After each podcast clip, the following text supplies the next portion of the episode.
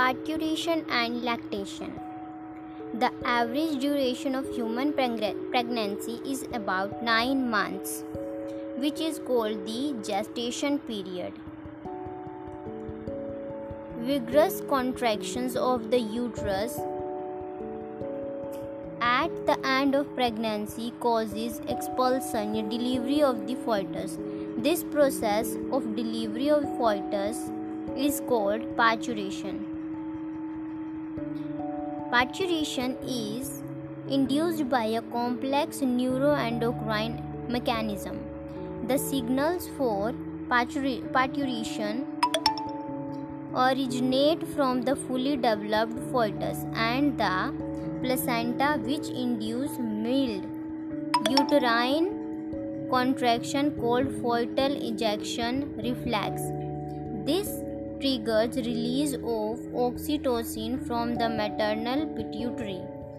Oxytocin acts on the uterine muscle and causes stronger uterine contra- contractions, which in turn stimulates further further secretion of oxytocin. The stimulatory reflex between the uterine contraction and oxytocin secretion continues, resulting in stronger and stronger contraction. This leads to expulsion of baby out of the uterus through the birth canal.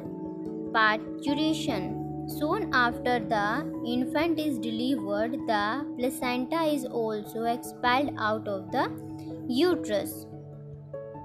What do you think the doctor inject to induce delivery? The mammary glands of the female undergo differentiation during pregnancy and starts producing milk towards the end of pregnancy by the process called lactation. This helps the mother in feeding the newborn. The milk produced during the initial few days of lactation is called colostrum, which contains several antibodies absolutely essential to develop resistance for the newborn babies. Breastfeeding during the initial period of infant growth is recommended by doctors for bringing up a healthy baby.